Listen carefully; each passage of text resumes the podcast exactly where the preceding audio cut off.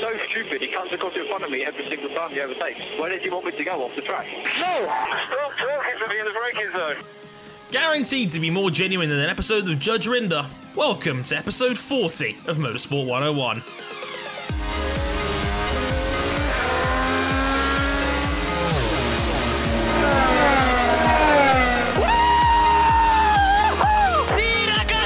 You've only gone and done it, mate. And that was me dropping the world's greatest inside joke. But, um, I have no idea what you're talking about. I don't watch Judge Rinder. yeah, of course, that, that, that, that, explains everything. More of a Judge Judy man myself. Um, anyway, welcome to episode 40 of Motorsport 101, ladies and gentlemen. I am your friendly neighbour, Mr. Andre Harrison. And with me, as ever, uh, first up, representing America, as always, and I'm guessing he's very proud of Conor Daly's new livery, Mr. Ryan King. Yes, yes, Stars and Stripes, amazing. On Conor Daly, even more awesome. Yes, yes, it is. Shout out to Elizabeth on that one, as always. And of course, representing Swanley, we have Mr. Adam Johnson. Hello, sir. I feel like that intro was like our version of that Top Gear skit where it's all about nicking everyone's back to the studio. Yes. You know where they're like, oh, I've always wanted to say this, back to the studio. That's my line. yeah, exactly. That's basically what just happened. Uh, But yeah. Which my basic response to that is is uh, Sotheby, you bastard! I'm going to feed you into your own machine. Uh, but um, Also, you- hello, Lewis. Yes, North, speaking of which, he is my bike live radio husband and long-time partner in crime. As I should really call him, long-suffering partner in crime. But he's making his second appearance, his, his first appearance in 21 episodes. Welcome back, Mr. Lewis Sotheby, or as we like to call him, Louis Sadabi. Hello, sir. yes, it's an absolute pleasure to be here. Yeah, thank you for having me on again. Yeah. Louise the Derby is back. If you don't know what I'm referring to, listen to the very first episode of Bike Live. You can you can you can go back and find it. I kind of made a dog's dinner of being an anchor.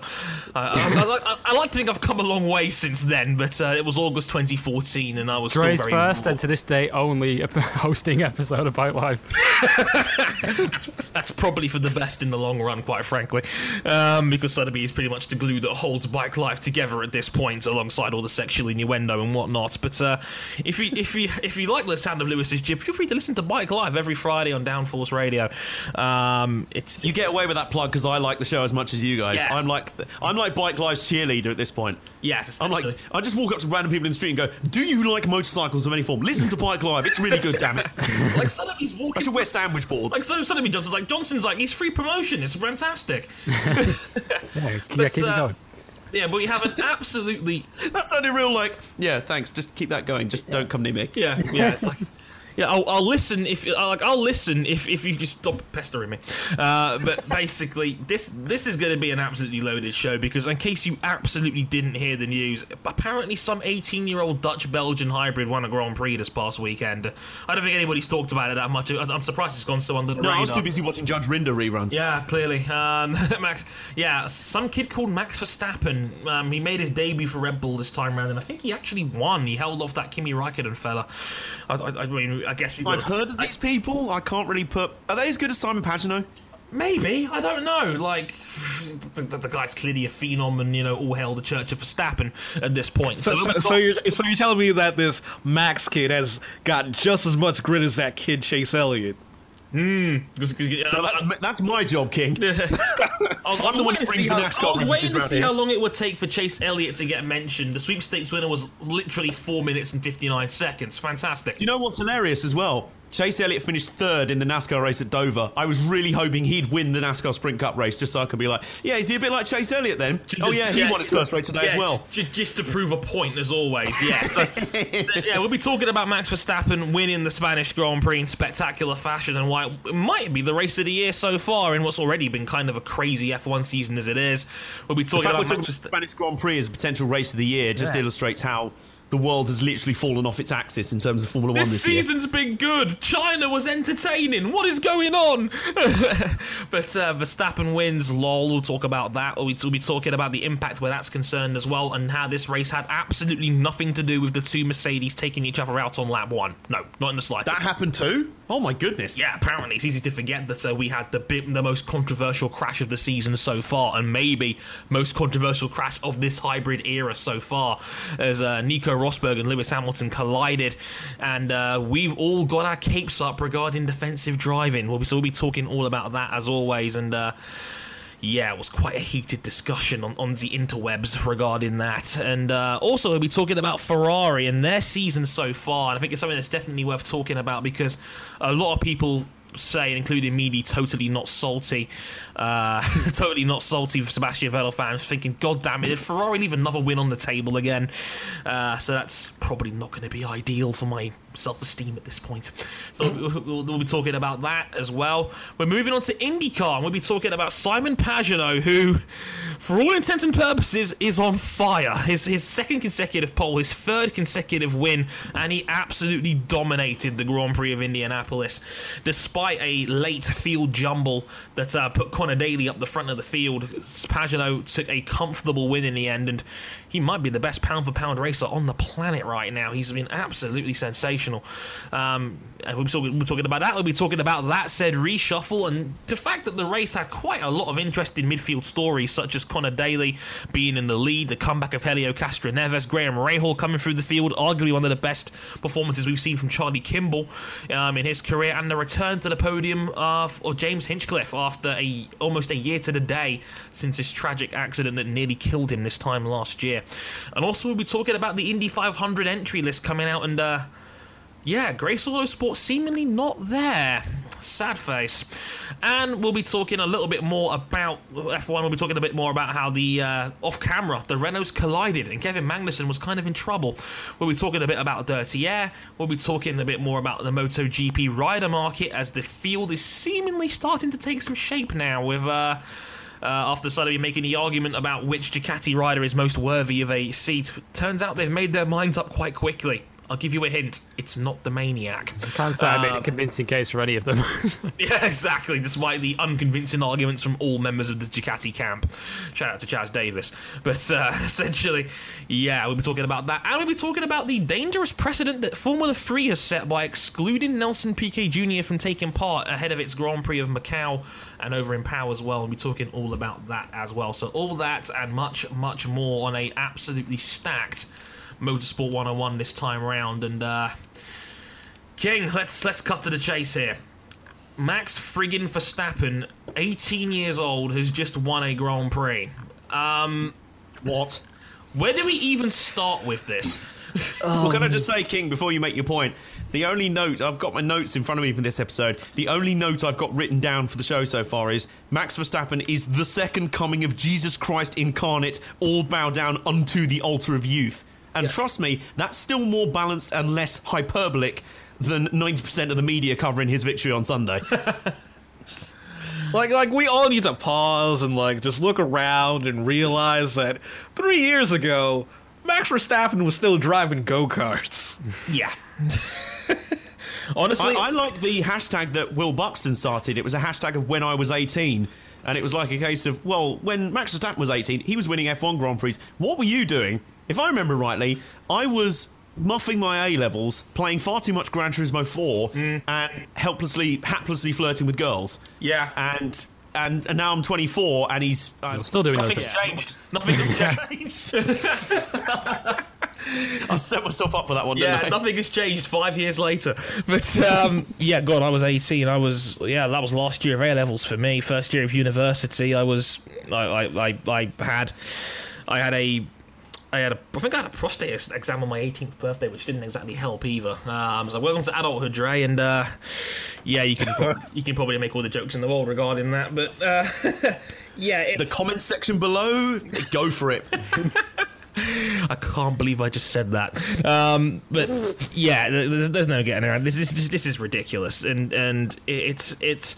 It's just like the second coming of what was already a ridiculous story regarding the Kvyat Verstappen swap of last week. We ha- we already talked about that at length last time around, and we all generally kind of shit on it for the most part. But we all kind of also said that it was inevitable that this was going to happen eventually anyway, more than likely. That They don't want to lose a golden prospect, and well, first race out of the box, he goes and wins the damn thing. Um, it, if, if that's not a case of instant vi- um, vindication for a, what was a controversial decision at the time, um, I don't know what is. And uh, I mean, Lewis, what have you made of the whole weekend? Because I mean, it started out on Friday with, on Thursday with, with Kvyat and the press conference, and like that was a that was a pretty crazy scene as it was, given that um, Kvyat, I think, from what I gathered at least, seemed to take the situation in his stride, so to speak. 'cause he was sat next to Verstappen on the press conference, the man that's just taken his job, and there he is out there joking about it. Uh, Alonso's breaking the mood, and then uh, uh, Kvyat breaks out the old Game of Thrones reference. So, uh, I mean. I thought he handled that just about as well as anybody could have handled a situation like that, given that Pretty he was sat next to the guy that's just taken his job. Every question, with the exception of two or three uh, from the floor in that press conference, was directed to either Daniil, Max, or both. Um, and Ma- uh, Daniil looked as if he was prepared to either A, punch the journalist in the face, or B, cry his eyes out, or both. Um, and yeah, I thought he handled it way better than any of us had any right to handle it. And yeah, part of me did think of Kvyat when Verstappen won the race because Kvyat did say after the race, "Hey, I, I could have done that if I was still in that Red Bull. I could have won that Grand Prix too." Um, and given that he's he's not exactly done the worst job alongside Ricciardo, I know he's had his, his bad races and he's had his good races. But if Kvyat had had a good race in a Red Bull last Sunday, that win could have been there for the taking for him too. But um, as you say, Red Bull will say the end justifies the means, and the fact that Max won the race vindicates their decision. Somebody mentioned on Twitter about how you're going to see uh, Kvyat turn up in Monaco with very puffy, uh, very puffy eyes and having consumed rather many tubs of ice cream. Yeah. You'll just be sat at home right now, just watching old films, just in like a duvet fort, just like You know what it is? You, you, hate have, my you- life. you- you ever, have you ever seen that scene in the film The Nutty Professor where Sherman has a really bad date and he ends up just on his couch in his old training gear with an enormous tub of ice cream and he just downs an entire packet of Skittles? That's probably Daniil Kvyat right now. Yeah, but, but I just want to go back. Go. I just want to go back to what Lewis said before, where Red Bull feel justified because they feel like the end, the end justified the means. Where I feel like the end could have been achieved by different means. Like Kvyat Yeah. was by no means slow last Sunday. Daniil Kvyat scored the fastest lap of the weekend. Yeah. yeah. Exactly, he, he was fast, and yeah, he didn't get any points. He finished he finished in thirteenth place on the weekend, but the speed was always there. And again, it, it's almost like double jeopardy for um, Kvyat because Carlos Sainz had arguably his best F1 drive to date by finishing in sixth place. He had a man, he had a fantastic weekend, Carlos Sainz. One that he was, it was nice that Sainz almost had a weekend where he was he wasn't in anybody else's real shadow in the Red Bull umbrella. But of course, Verstappen goes and wins the damn thing. But um, The entire world was in Max's shadow. Let's be real here. yeah, I mean, I, I mean, I was watching it at work at the time, and I was just sitting there thinking, "Oh my god, you could have gotten thirty-three to one odds on Verstappen winning the race." And I think the entire world, certainly those behind the microphone, wanted Max Verstappen to win that Grand Prix. I remember watching qualifying on the Saturday, and throughout Q1 and Q2, Max was the quicker of the two Red Bull drivers. He was ahead of Ricciardo in Q1 and Q2, and you could hear the giddiness building up amongst oh, yeah. the commentators as Max was on the verge of, of, of out qualifying Ricciardo, which of course didn't happen. Ricciardo out qualified him by about 0.4 uh, in Q3. Um, and yeah, it just seemed as if the media were desperate for that kind of result, and in the end, they got their wish. Well, let's be. Uh, I was watching the Channel Four coverage, and I swear to God, I thought Ben Edwards was going to explode when Verstappen came across the line. Mm-hmm. It was literally a case of I cannot believe what I'm about to say, and I'm like. I kind of can. I've, I, I was. It was quite funny because I had friends of mine messaging me going, "Why are you being such a grumpy ass, Adam? what? Just be happy Verstappen won. What? What? You just got to be so cynical about it." I'm like, yeah, I'm just I'm just the one guy who's not on the speeding hype train about it. I I'm not sure why. I think it was more like we all knew this kid was good. Yeah. We all knew this kid was probably going to win a race soon. I think I'd already kind of accepted it, and as soon as he got into the lead, and I hate to be that spoil sport. We'll come back to this later. Hmm. When you get in the lead at Catalonia, no one really passes you. Not even Raikkonen with a technically faster car. He said it after the race. He said, "I kind of couldn't pass because of dirty air. Sorry about that." I know that's kind of the spoil sport thing to say, but I was kind of like, "Well, I don't think he's getting past Verstappen." So here we go. Brace yourselves. Get ready to bow down before the Father Jos, Son Max, and the Holy Horner. No, no.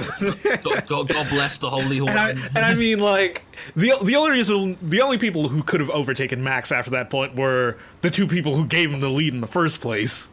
the two Mercedes. um, we'll- we'll Or get to that. Ricciardo and Vettel, but they went on a different strategy altogether. Yeah, exactly. Yeah. And again, we'll get to that later on. But uh, yeah, it was it was definitely a case where the, the faster drivers were seemingly put on the slower strategy. Where I think with what we've seen so far this season, the I mean the Pirelli tire changes have definitely shaken things up in the field and they've opened the, the door to much more strategical uh, processes. But ultimately, it's still a, a Catalunya, especially, is a track where track position is king, and if if you're in front on on the track, you should do whatever you can to stay out in front. Make sure you come out in front of the other guy, no, no matter what it takes. And that's the alternate two-stop plan that Verstappen was put on. Seemingly, it was it was too big a reach to do it, but they were able to pull it off. And yeah, that's how Verstappen essentially got the win in a straight fight between Red Bull and Ferrari. And uh, shout out to Daniel Ricciardo for uh, suggesting a game of ping pong with Sebastian Vettel afterwards. That was fun. But um, I mean the impact of this king is kind of crazy. I mean, he's 18 years old. He, he's the youngest race winner in F1 history, and given the way the super license is right now, that record might not ever be beaten now because of the fact he's 18 and I think 200 something odd days. So. I mean, unless a golden prospect gets a top level seat straight away, like Lewis Hamilton did in 2007, um, I can't see this record ever being beaten. But just how ridiculous is this for F1 going forward? Oh god, probably like the most notable thing to me was Monday morning, my Twitter mentions exploded because I think at the end of last season ish, I put out a tweet because there was like an article going around saying that Zandvoort wanted to revive the Dutch Grand Prix, and I was like, of course, excited, but I didn't know how they were going to do it. Monday morning, like, like ten random Dutch people were retweeting that tweet. Yeah, it's like, oh, because we, we got a Dutch winner now, so let, let, let's bring the Grand Prix track back and let's get Verstappen a home Grand Prix. even though he's not even that Dutch. Um, but uh, yeah, that, that, that seems like fun. But um, yeah, I mean, the impact is obviously, I mean, I wouldn't say like it's going to be big, but this season's already been ridiculous, and we've already had so many narratives and storylines flow through it already, and we're only what five races in. Um, we've had obviously the rise of Nico Rosberg and in his his four Grand Prix wins. Hamilton's now gone winless in his last nine, which is something that we just did not expect when he was on an absolute tear the middle of last season. That you know, next thing you know, Verstappen's won a race this year before Hamilton has, and, and now he's gone nine races winless, a la Valentino Rossi, for instance. But um, Oh, I mean, where like I said, it's, it's hard to even get a full grip on this, and again, the internet re- re- reaction has been absolutely ridiculous. People have been hailing him a future world champion. I've been told instructions at work on how to translate bets that are saying Verstappen could be a world champion before the year of 2020. That's one on Sky Bet, by the way. You can get even money right now on Verstappen being world champion before the end of the decade, and that includes 2020. So, if, if, if, if you guys like a little punt, then uh, take that one on for size. But Just I mean, don't cash it in one Grand Prix into next year thinking it won't happen. yeah, like Paddy Power did a bet the other day where there was like seven to four that Verstappen wins any race this season. And uh, they had to pay that one out immediately, which I thought, which I thought was quite funny. Paddy Power tend to pay out on things before they happen rather than when they happen. So Yeah. yeah. I it take them took them that long. Yeah, exactly. But they, they do take forever with that shit. But uh, in, any case, yeah, other bookmakers are available. Uh, preferably ones in blue. Please Uh, gamble but yeah- responsibly. Yeah, please, please gamble, please gamble responsibly, of course. Yes, absolutely, Lewis, good boy. but yeah, Verstappen takes takes the win. A great result from Kimi Raikkonen in second place, but obviously he was frustrated about that he didn't get the win. But uh, King, let's talk about your boy. let's talk about your boy and um, Boy, Rosberg. Nico Rosberg, who was going into this race on a four race winning, oh, sorry, so a seven race, I should say, I should say winning speed, winning streak dating back to last season. Um, he started from second, had an amazing start. I mean, he swept right around the outside of Hamilton into turn one in spectacular fashion. I thought that was a stunning pass from Rosberg into turn one, and I thought, oh, hang on, this, this could be interesting. And the next thing you know, the red recovery light turns on the back of Rosberg's car. Hamilton comes out of turn three about 10 mile an hour faster, and then, well, you know what All happens hell next. breaks loose. Yeah, all hell essentially breaks loose, and um, I mean, King, I want to get a vibe from you. Like, at, what was your immediate reaction at the time it happened? Because I was I was too busy laughing my head off, quite frankly, to really give much of a shit. But well, I, I was was quite funny. Admittedly, my reaction was, "Oh my god, what had happened?" Because number one, I had a feeling I, admittedly, I was a little in like because I'm in Camp Rosberg. I had a feeling that something was up with Rosberg's car because there's no way that Lewis could have had such a great run out of that corner. Turns out you were right, inadvertently. But uh, yeah, that, Yeah, that, was, the crazy. I mean, thing I, actually, I, then the reaction after that was, "Hey, the 43 point lead safe." yeah, Yeah, exactly. there's that. Yeah, exactly. There's one way of looking at it because essentially, th- you know, it, Rosberg's the net winner because it's one less round Hamilton now has to try and recover some of that gap. But uh, You're right to mention what's that move really at turn one Go though, because that that was if if the incident at turn four hadn't have happened, we would have all been speaking tonight after a Nico Rosberg victory, talking about what an overtake it was at turn one around the outside of Lewis Hamilton. But it, no, it won't get mentioned now. no, like it's the greatest. Further proof overtake he's got a lot more steel this season. This is what I talked about earlier in the year. Rosberg has really, he's got that sort of like grit this year that I think he always lacked a little bit in a straight fight against Hamilton. I didn't like all the armchair psychologists talking about how Rosberg didn't have the, the mentality to deal with Hamilton, but Yeah. I've had this feeling all season how uh, something happened at COTA last year. It's as if Rosberg, something in him snapped. It was like, right, do you know what? I'm fed up of being pushed around by this Lewis Hamilton guy, thinking he can pull any kind of move on me. I can just he can just barge me off. He can get in my head. He can do whatever he wants. It's not happening anymore. And Pirelli so can't far, be he's really You can do things to people. Yeah, yeah, exactly. yeah. I mean, I mean, admittedly, it seems like, and it's probably one of the reasons for his uh, just terrible mistake is that it seems like a little bit of the polish came off, and he's less he's less procedural and more instinctual out there on the racetrack, where it seems like he's less focused on. I need to do A, B, and C, and more focused on I just need a win.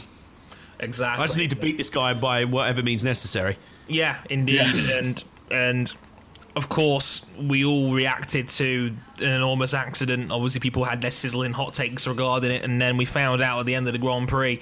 And I have to give a, a huge shout here to Anthony Davidson, who- uh, which I think had the best bit of punditry I've seen on Sky Sports F1 since its inception, quite frankly, because he picked up on something that nobody noticed at the time, and that was the red light on Rosberg's car and the energy conservation that was going around turn three, which is obviously not a normal place for energy conservation. And find the clip if you haven't already. It's about six or seven minutes long, and Davidson, who obviously. Be, obviously, being a former Mercedes test and development driver, knows these cars better than almost anyone on the planet does.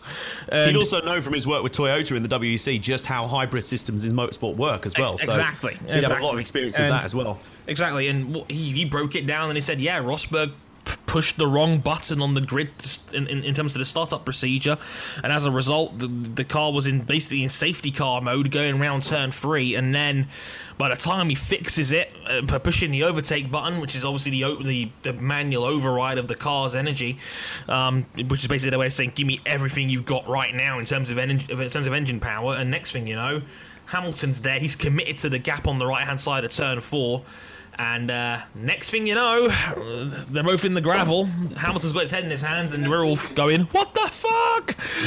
funny, a funny story for you. I was actually getting on with some other bits and bobs that I needed to do, and I was going to catch the race on catch up because let's be real here, it's Spain. Yeah. Um, and then I had like a friend, like I just saw my Twitter literally just end into one massive WTF. Like literally, I've never seen my Twitter timeline explode like that. And then I had a friend with me going, "Put the Grand Prix on immediately," and I was like, "What's happened? The Mercs have crashed." Okay, uh, I, and I just shuffled in the front room, stuck Channel Four on. I was like, "Okay, I may as well watch this." yeah, we- all, all of us just uh, just in shock over what had happened, essentially. And uh, there's been a lot of controversial opinions, and and, and Toto Wolff uh, was very honest at the end of the race and said, "Yeah, it's it's it's split our own team's reactions as well, essentially." With um, Niki Lauda adamantly saying it was Hamilton's fault, saying it was too aggressive a maneuver to attempt. Um, this this early on, but um, it was it, it was a difficult one. I know Toto was more on the fence. Like Hamilton was. Well, he had to be. He had to play diplomat. Yeah, he did. He, he, kind of had to as team boss, really. And I know that Hamilton was more apologetic and just more down in the dumps over it than anything else. He said he had no ill will um, towards um, Rosberg at all for what happened, and he, he did seem genuine in, in, in what he was saying after the race. And I don't I don't want to draw too much into that because I know certain other people have drawn a little bit too much into these interviews that people have had after the race, and I think they're completely redundant and meaningless because you know the people wanted to make out that oh Rosberg changed his story a couple of times. Look. I can't blame him for not being sure on what happened either. None of us were at the time. So, Yeah. you know, I can't blame him for being in the same way because was ultimately he split-second didn't- stuff. Yeah, because he, he didn't see Rosberg coming, and so he didn't see Hamilton coming until it actually was already too late. And the interview I'd seen was basically three and a half minutes of Rachel Brookes, who I think is brilliant normally on Sky Sports F1, was basically trying to put words in Nico's mouth. Essentially, Yeah, I think that was what was frustrating about the whole situation. You had this thing where I think the whole world was expecting, oh, it's teammate drama, it's the big feud that we've been wanting to happen. It's like Spa 2014 all over again. They're going to be at each other's throats and ah, and like Channel 4 spent entire laps just slowly panning a camera, watching people walking and getting in the Mercedes motorhome, and I'm like. Uh, the race is still continuing on track. There's like a battle for the lead going on and stuff. Can we like watch that and you know maybe you tell us what's happened when they actually have something to say? no, we and need- then when they came out, oh my god, it was that. And I just feel like all along, and, and someone did mention that this was the first time that the front row had taken each other off in a Grand Prix since uh, 1992 Suzuka. We all know exactly who was involved in that one, and I think everyone was trying to draw a parallel in that and try, trying to do. I think everyone's tried to write this narrative that there's this epic feud between Hamilton and Rosberg, and to be honest with you, I've never really bought it. I think they've. I think there's been times where there's been frustration between the two. Yeah, Obviously, sure. you don't get that many strong drivers at the top team and not have those flashpoints like COTA last year. But honestly, the whole vibe after Spain, it's almost like both of them sort of came out with their sort of heads down a bit and gone, "Yeah, we've we've kind of done goof there. Uh, sorry about that." And it was almost like they were sort of looking at each other, going, "Are are you going to tell him what happened, or shall I?" uh, no. No, come on, Lewis. I want to hear your side of the story as well. Well, I was, I was go, go for a pass, but there wasn't any space there. I know it was. It, to me, it just kind of felt like both of them were really bummed about it. Like, Yeah. I know everyone's desperately trying to write the narrative that they are like mortal enemies, but to be honest with you, I think the whole team was just pretty embarrassed about it. It just looked, it, it didn't look good for them Yeah. because it Yeah. was, it was a big I mean- mistake on both their parts. I mean, at like as a whole, it seemed like it just seemed like a series of unfortunate decisions made by both of them that led to the hmm. worst possible outcome. Because we had Nico Lars- Rosberg go through his strats, and like you could tell, like I'm probably gonna come off as a real nerd here, but playing like flight simulators as a teenager, it's like the number one thing you have to do is go through your checklist. And he has a strat checklist like right on his steering wheel, and he somehow forgets to, you know, make sure he's on the right strat.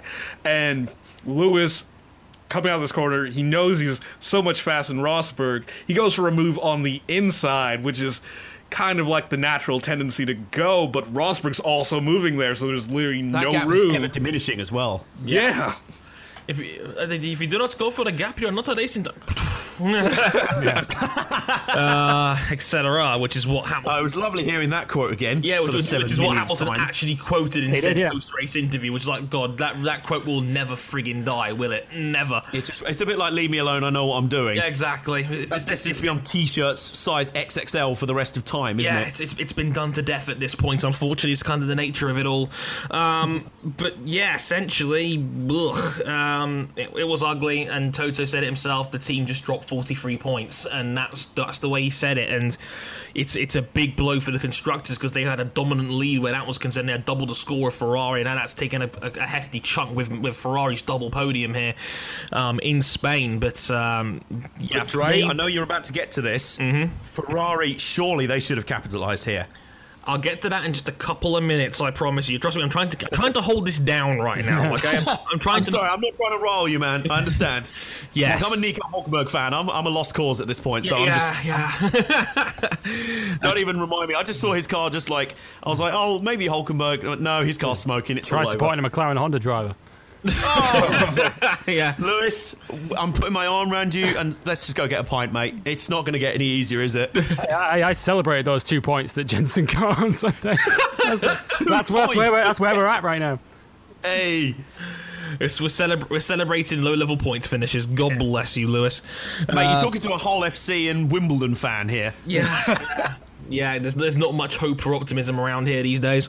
And also, random fact Kimi Räikkönen second in the points now. Yeah. Yeah, Raikkonen is second overall now. That's that, that's just kind of mental in its own right to even to even comprehend, quite frankly. But uh, Kind of tells you where Seb should be. Y- Yeah, exactly. and then we'll get to that in just a second. But my word, I mean, 43 drop points for Mercedes more than anything else, and a, a, another big teammate fallout and whatnot. It's it, it's not ideal for anyone in that camp, but they've, they've not had the best of fortnights. Even after the one two at, at Sochi, there was the talk of conspiracy, and that that was rubbished off, and now this has happened, and, and again, it's another black mark against the Mercedes name where they can never go a season flawless. That's just that's just the nature of F1 more than anything else. And I mean, King, is there going to be any significant repercussions to this down the road? Because I don't think there will be. I know a lot of people jumped on Pascal Wehrlein testing today for the Mercedes team as as, as Wednesday on the on the night we record this on the 18th. Um, I'm not reading too much into all that, but I, I mean, there was also half a story talking about Rosberg going to Ferrari potentially. I'm, I'm not buying that for a second either. Do you? Uh, I, I think it's more of a media and as a, as a larger part public desire to see Mercedes no longer be the dominant team in F1. Like maybe if Rosberg leaves, they'll leave like a piece of the machine that you know they don't have anymore, and you know they just won't go as fast. And it's just hoping that anything might slow them down. Exactly, and I mean, I don't think. To be. I fair, don't I think put the Nico Rosberg to Ferrari rumours. I put them in the same category as the Audi to F1 rumours from last year. just uh, something people want to be true, but it it's just not. So can we stop talking about it now? That would be nice. Like I'm call, I'm calling a boycott to all Audi to F1 talk at this point. If, if anyone mentions on the podcast, they will be shot. Quite frankly, they'll be shot in the same way that Kraken was shot 20 episodes ago. But um, but Hang on, it's been another twenty episodes. I'm the oh god. Um, oh no. Uh, yeah, well, guys, it's been nice knowing you and everything. Uh, Yeah, I'm, I'm yeah. partner. yeah. Eddie Jordan has left the building. Um, Boy. but uh, talking of Ferrari, yeah, let's let's let's let's have my council in session right now. Dre, Yeah, take a seat over there on the nice uh, flat recliner yeah, chair. big comfy brown chair. Yeah, I should yeah. get my clipboard out, my notes. Mm-hmm. Um, tell me how you're feeling. Pissed off, to be honest with you. How, and what's made you feel that? I mean, I don't know You how much as of if this is. Ferrari The, have under uh, underachieved so far this year. shut up, Johnson. like I- I'm venting here, okay? I'm venting, right? Um, Speak as much as you want. If it makes you feel better, embrace the embrace the shut hate. up. As I was saying, um, okay, like. I, I, I get the feeling that I don't know how much of the fan this is the fanboy in me talking. I mean, I'm bloody wearing a Ferrari shirt right now as I say this, which just probably doesn't help the situation at all. We are neutral broadcasters here, guys. Of course we are. We're neutral, as in we love everyone. Well, at least part of us love everyone. Fuck Hamilton. well, who are our allegiances here? We've got Hulkenberg, Vettel, Rosberg, Lewis. Who's oh Button? Jensen Button. Yes. Yeah, close enough. There you go. So we run the gamut. So me and Lewis are just kind of happy to be here in the midfield, and then Ros- and then um, King and Dre are having a war up front. Yes, it, it was fun. We, we, me and King were each other's throats around Singapore last year when we actually thought Vettel had a legit shot at second. Um, but uh, yeah, I mean, I don't know how much of this is the fanboy in me talking, but part of me can't help but shake the feeling that Ferrari may have left another win on the table. And like much was made at Australia where Mercedes were able to run that medium compound tyre all the way till the end after the safety car, essentially doing a one stopper. Um, and Ferrari tried to be more aggressive with the tyre strategies and it didn't work. The Ferrari claimed they were they they didn't know the medium compound tyre as well, so they didn't want to take the chance. They stuck to what they knew, and it didn't work out really. I mean, they could have maybe had second towards the end of that Grand Prix, but obviously Vettel then binned it, and then yeah, it was it was a it was a bittersweet kind of third, and that's that's kind of how I feel about this one as well, because it was another bittersweet third for Sebastian in this case, and you know Ferrari would any other weekend would probably take a double podium, um, but. King, am I crazy for saying that I feel like Vettel could have easily had two wins by now? Yeah, uh, maybe not two, definitely one. One. But it, it seems like Ferrari is seemingly not good at closing races, where it's like they they, They, have the great new starts. if you think about it. yeah, they're the new Rosberg, where they have great starts, eh, but over the course of the race, things just progressively go from great to very good to good to we'll live with it, and it's kind of like. It's kind Actually, of like like Williams in a way. it's, it's it's kind of like you know an Italian woman. Wait, no, no, car. Whoa, whoa, whoa, whoa! Where's this going? Where what, once you get once you get past like sorry, the nice, what? as in you know once you get past you know the surface, the it, it might be a shit box underneath. Like, King, King, King, have you dated an Italian woman before? Is that why you've come? No, no, no. You don't get any more. Well, we've just watched King alienate himself from an entire country. Congratulations, King. That's, that was that was that was great. That was great work. Just there. remind me never to play this episode of the podcast to my female Italian friend. No, no, we've had it now. Thanks a lot, King. You've ruined it for everybody. there, there- there are plenty of other nicer countries out there. We're fine. Oh God! There goes our deal to cover the Scudetto next year. No, like, what is your beef with Italy, man? He's a Rosberg fan. It's it's a condition thing now. Essentially, essentially, but uh, yeah, I mean, as a Vettel fan, it's it's, it's it's frustrating. I can't lie, and Ferrari have been okay this year, but I feel like they've they've let way too many open opportunities slip. They've had two engine failures and potentially two blown wins already, and that's not not a good way to start the season. There was a lot of pressure um, regarding the camp this time around because the boss was in town, and that was. Uh, uh, was obviously Sergio Marchionne, uh, head, man at Ferrari, president, of course, and uh, the uh, question from Sinan, um, who tweeted this in to say, "What about the pressure being put on the Scuderia by Marchionne, and is it affecting them? And when will they be back at the top?" I think the question you got to look at, Sinan, is if they'll be back at the top, because. Like at no point Ferraris look like the number one car in the field. At no point have they ever looked like they could actually give Mercedes a run for their money. Truly, in my opinion. Do you know what this feels to me like? Hmm. McLaren around 2012, 2013, when people were like, oh, McLaren are going through a little bit of a blip. When are they going to be back at the front? Hmm. And then they. Yeah, it, it's almost like if you slip from the top, it becomes harder and harder to climb back up again, mm-hmm. uh, especially without uh, any drastic revisions to the rules, of which there have there, there doesn't seem to be any. Well, there's going to be big aero changes supposedly for next year. Yay! Anyone order a double helping of dirty air because that's exactly what we needed more of. Yeah. Uh, but um, yeah, you might be right. There's a, I don't know. It's like Ferrari have a winning culture. We know this. They, uh, it, it's win or bust for them. They, they do not accept anything less.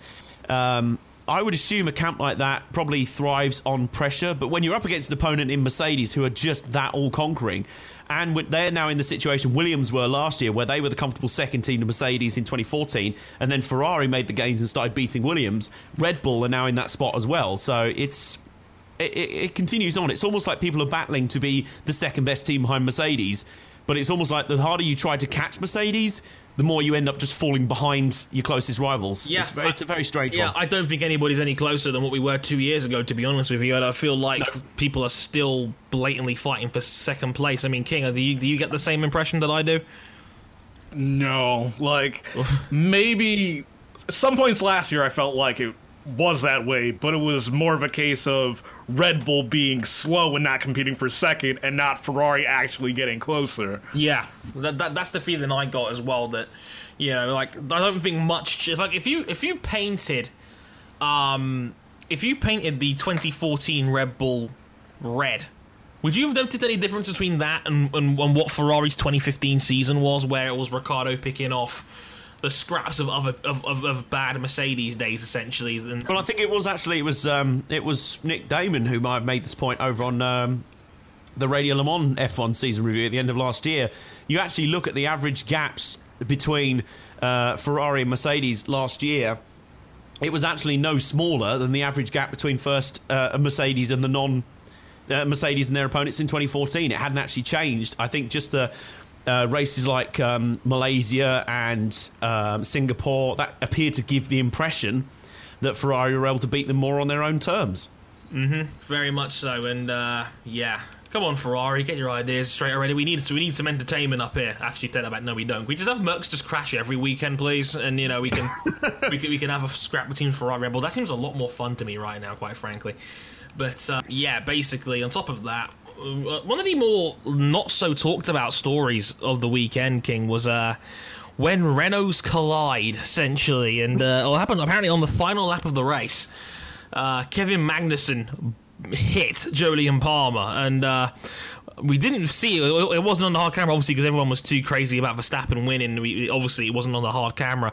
But Magnussen has hit Jolyon Palmer, his teammate. Magnussen was given a 10 second time penalty and two penalty points in his license for the incident. And uh, King Magnussen kind of took it in his stride, really, didn't he? Yeah, he completely said it was his fault, and he also said he was faster than Palmer anyway.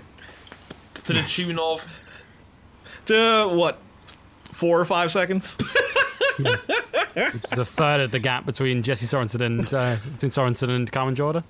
Yeah, Yes. like I said, 0.3 Jorders there. Yes. That's, uh, 0.3 Jorders there by comparison of pace. I don't know. I don't know if Magnussen was on was on a fresh set of tires later on in the race or something like that, but very strange incident. Very obviously not to hear it, not to see it on the camera. Kind of made it a bit of a pain in the butt. Maybe it'll come out on the season review DVD somewhere or something as a bonus feature. but um, oh dear, like like Jolyon Palmer's had a pretty rough time of it so far in F1 King. I think a lot of people after I mean, he looked strong in Australia where he finished 11th, but um, I, it doesn't like the the, the the the thoughts in that camp are very positive right now. No, like a lot of people are writing him off as uh, what a GP GP2 journeyman champion who finally got to F1 after you know four seasons or five seasons, where basically the automatic comparison was like he's the second coming of Pastor Maldonado, which I find to be ridiculous on many counts. Like number one, Pastor Maldonado wasn't that bad. Number two, Jolyon Palmer isn't that bad either he just needs time, and whether he'll develop in time, we'll kind of have to see about that. Yeah, I mean, I think, it's, I think it's I think it's very harsh to condemn a guy after five races in his career on, on almost any level, quite frankly. And The same again, people that are condemning uh, Jolyon Palmer are probably the same people that were shouting to the rooftops to tell us how good Kevin Magnussen was at the start of the season. Well, if you think K-Mag is that good, then surely you have to see Jolyon Palmer's performances through a slightly different light. exactly because we, we shouldn't we have expected Magnussen to have been better given the extra year of experience. Yeah. Exactly, pretty much. And uh, I, you know, I, I mentioned this earlier in the year. Weren't these also usually the same people who say not enough feeder series champions make it to Formula One? Mm-hmm. Yeah, but but they want the guys who win in two or two or less seasons to come through. Yeah, they, they, want- they want the, the greatest driver not in F1. Who? Oh wait, no, he actually is in F1 again. yeah. etc., etc., etc. Also, I got, I got a fan question from Nor the Dragon. So, hi, Nor. He sent a question into the show and he said, How many more years do you think it's going to be until a big reshuffle of the grid is going to happen? With the amount of locked down teams, personally, it might be a while before any young, more talent will come through. I think that's definitely true for the Red Bull camp, at least, given how young their drivers are, with Carlos Sainz being 21, Kvyat being 22, and Max be still being 18. But um, King, I mean, it was about this time last year we started having question marks about Kim- Kimi Räikkönen, and we teased the possibility that maybe Hulkenberg or Bottas might get his seat. Obviously, neither of that happened as Raikkonen kept his seat going forward, but. The thing is, Raikkonen's been pretty good so far this season. So, he like you Yeah. was mentioned, he's second overall in the championship. So, have Ferrari really got a good reason to get rid of Raikkonen right now? Uh, the the word going around is that they're working on his contract for next year, and they're going to keep him on for at least one more year. So for me, that kind of rules out the possibility of a big reshuffle because I think you need a top three or four team to drop a driver before you get the domino effect of potentially seeing three or four other guys in different teams and whatnot. And right now, I don't see where the first domino is. I mean, Mercs are most likely going to keep their lead. I mean, Mercs already confirmed going forward at this weekend that Hamilton and Rosberg will be their two drivers going forward, unless something crazy happens. Probably not, but still. I, I, I had to leave the Eddie Jordan door open on that one because I can. And because so many teams, so many teams have junior setups now that you don't tend to get a domino effect. You don't tend to get a team picking hmm. a driver from another squad. They tend to just promote from within. So I think, eh, say McLaren, when one of their drivers, either Alonso or Button, decides that enough's enough, they can just stick Vandoorne in that car. They're not going to go to Williams or to Mercedes or to Ferrari and say, "Can we have your driver?" They're just going to promote their own. Exactly, and yeah, you're absolutely right. Stoffel, Stoffel Vandoorne is the big one where that's concerned because we all know it's going to be Stoffel's seat eventually if he's willing to wait around, which is another thing that Sinan mentioned on, on Twitter to me. Uh, he also posed a question of Um, how long can Mercedes keep Wehrlein waiting for the big seat, and who will be the first to go? Plus, when could this happen? And my response is it could be as early as next year because Rosberg's contract does expire at the end of the season. But uh, they also confirmed this weekend that Rosberg will be staying with the team for another year, so at least. So it's looking like Mercs are not going to change, but. Um, I mean, if you're Wehrlein king, are you expecting a Merc seat to come up anytime soon, or do you just genuinely feel like Wehrlein's willing to play the long game here? Because I feel like if I'm Mercs and I lose Hamilton and Rosberg, I'm not putting Wehrlein in. I'm thinking there could be somebody else better that could be just as ready for that seat. Based on what Wehrlein's done in the past, he's a company man. He's willing to wait and get experience. When he when he did well in European Formula 3, he didn't move up to one of the, you know, Formula Renault or GP2 or GP3. He went with Mercedes and went to DTM. He's willing to be on the company side as long as he knows there, there's something at the end of the road. Yeah, I, I, think, I think that's I think that's a fair shout. I think what you said. I mean, how often do you see guys in a single seat ladder go to DTM for a year, at, especially at his age, still being just twenty years old at the time? I mean, that was still pretty crazy. So I think, yeah, I think Wehrlein does come across like a company guy. And to answer your questions, me personally, I don't think there's going to be a reshuffle. I think um, I think Ferrari will keep their two. I think Williams will probably keep their two. I think Red Bull will probably keep their two. So I, I don't see where the reshuffle happens. Maybe Force India, if one of their two gets tired of their team shenanigans with, with, with Mallya and uh, the team, you know, being underperformed, underperforming compared to where they were this time last year. Um, where they were they made big strides forward. And also, what's kind of funny about the whole thing situation was that Toro Rosso is now fifth in the constructors' championship. So uh, Carlos Sainz leading the way, everybody. But um, it's almost like he's good at something. Um, but yeah, that's a couple of interesting points. But I, I don't think there's going to be a reshuffle anytime soon. I think it could be at least another year before that happens. And I mean, it, it, it would take a big factory making a big power play. And right now, I don't see why any team would do that. I think there's a lot of teams have got their driver lineup set going forward. Coming back to the point about teams promoting from within as well, if you, if you look at what Max Verstappen has done this weekend, that's all the more encouragement for teams to look for the next 12, 13, 14 year old whiz kid that's coming through and think we need to get this guy under our umbrella and make sure that he's our talent when he, by the mm. time he's old enough and good enough to get to Formula One. So I think you're going to see more of that now with what Max Verstappen's done. Teams are just going to promote their own young drivers and develop them and scout them out and pick them out at an earlier age. Well, I don't know because Max Verstappen was such an outlier, and the the karting world championship he won was also such an outlier because they had uh I forgot it was one of the former Red Bull drivers. I think Jaime Alguersuari or uh, Danny Ukadea competed in that world karting championship which is something insane and Verstappen beat him. And it was to the point where teams were Verstappen wasn't you know shopping for teams. Teams were shopping for Verstappen Yeah, and again, I think the only reason he joined Red Bull in the end was because they could promise him a guaranteed seat straight away at Toro Rosso, was something that Mercs just couldn't do. Um, so yeah, that is interesting. Um, before we move on from Formula One, real quick as well, the dirty air is still definitely a thing, isn't it? And um, it was it was a little bit of a minor buzzkill towards the end of the race that these cars just can't run close. And once Verstappen was out in front, and it, it was becoming more and more evident that, that Raikkonen just didn't have the answers to pass him on that. Even though Catalunya's got a really really long home straight, um, it's it just couldn't happen. And uh, I don't want to be one of those, you know, bleating F1 cars got to run close fanboys that are out there because I don't think you necessarily need that to have an entertaining race. But even so, I We think haven't needed it so far this year. yeah, exactly. But even so, it is a little bit annoying that these cars can't run wheel to wheel like this. Um, wouldn't you say, Johnson? Like Johnson's been talking all podcast long, and the one time I actually go to him, for that, that's impressive, Johnson. I really yeah it's like when you say so Johnson silence yeah. Silence is agreement. No, well, uh, you want my opinion? You'll have my opinion after the break. Um, Dirty air no, on the Johnson internet. yeah, it's, there's so much dirty air for 2017. It's affecting my internet already.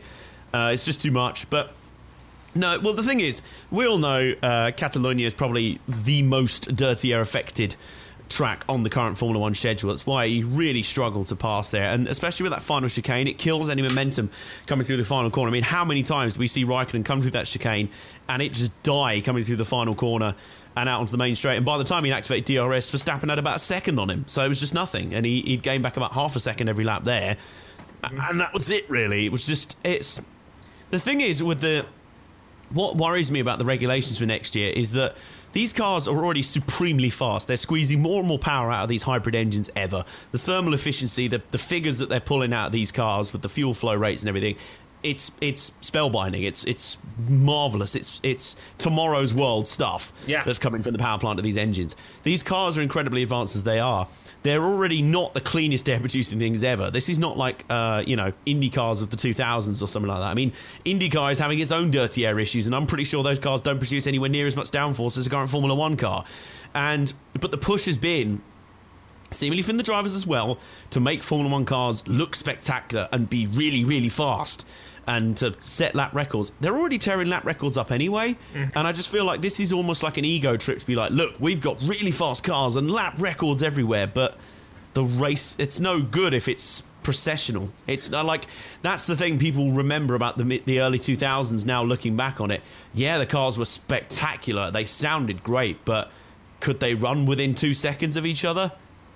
Not really. Not a bit of it. I mean, it's surprising in a way that I just don't think anyone's investigated the potential of ground effect or, you know, ground based aerodynamics again. I know it's a little bit of a touchy subject in Formula One, but seriously, you want faster cars, but you want them to be able to run closer together. Surely that's the only option at this point. You know, adding more to the overside, it. You know, you, you're gonna you're gonna almost kill any gains you've made this year by opening up the tire strategy. That's the reason why we've had such better racing this Agreed. year. Completely Tire strategy has really negated dirty air to a large extent. It's like mm-hmm.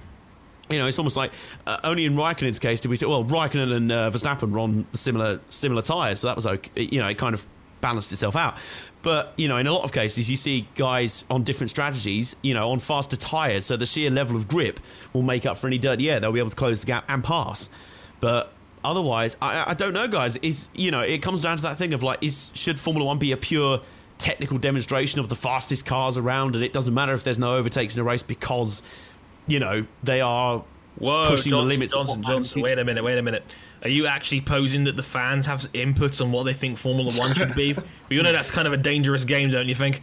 Uh, I mean, a little bit, yeah. I mean, the fan survey this last year didn't really answer anything in the end, and I think that was kind of the getting Yeah, team bosses to agree was difficult. It's when some of the fans. yeah, exactly. well, because of Formula One, when nobody sodding agrees, yeah. I know, but I think it's it's it's what direction the the, the rule makers in the sport want to do and want to take, and I just feel like. Uh, I don't. I, I I feel like people would respond to closer racing better than they would faster, spaced out racing. Does that make sense? Sure. I think more people would respond to, exci- uh, not excitement. You know, I don't want to Indeed. sound like Yeah, the- like I, I would watch a bunch of Fiat 500 race if I knew the margin of victory was going to be like a tenth of a second. Dude, why do you think the Renault Clio Cup's one of the most exciting, most watched series over here in the UK? Because it's consistently, alongside the British Touring Car Championship, it's one of the closest race series in the country, and they're like 170 horsepower hatchbacks. And they produce the most amazing racing because they're so evenly matched, and the guys are basically up and coming British touring car drivers. So they've got all the physicality and all the I'm going to dive bomb up the inside to take the lead, but they haven't quite got the skills yet of the British touring car drivers. So yeah, it's absolute carnage. And that's how it is. It's it's great close racing. I mean, isn't that what NASCAR's built on? That's why when they had their problems with dirty air, they had to act fast because they. what else are they going to do if they're not racing side by side? NASCAR reference, drink. Um, hey, it's 57 minutes. I think I've done well. And King dropped the first one. you mentioned Chase Elliott like five minutes in, so to be fair, you can't really play that card. that was King. That, That, that was was me. Yeah, See, you're not helping him, King. You're an enabler to this problem. But uh, yeah, I can't argue with any of that. I mean, yeah, it's nice to see lab records go down. I mean, Hamilton's pole time of a 122 dead was absolutely insane, and it was two. I think it was something like 2.7 seconds faster than last year's pole, which, uh, to be fair, was on the medium compound tire because obviously they only had two tires. Um, per weekend there, as Hey, he'll be doing a three. 116 next season if we believe what the teams are telling us.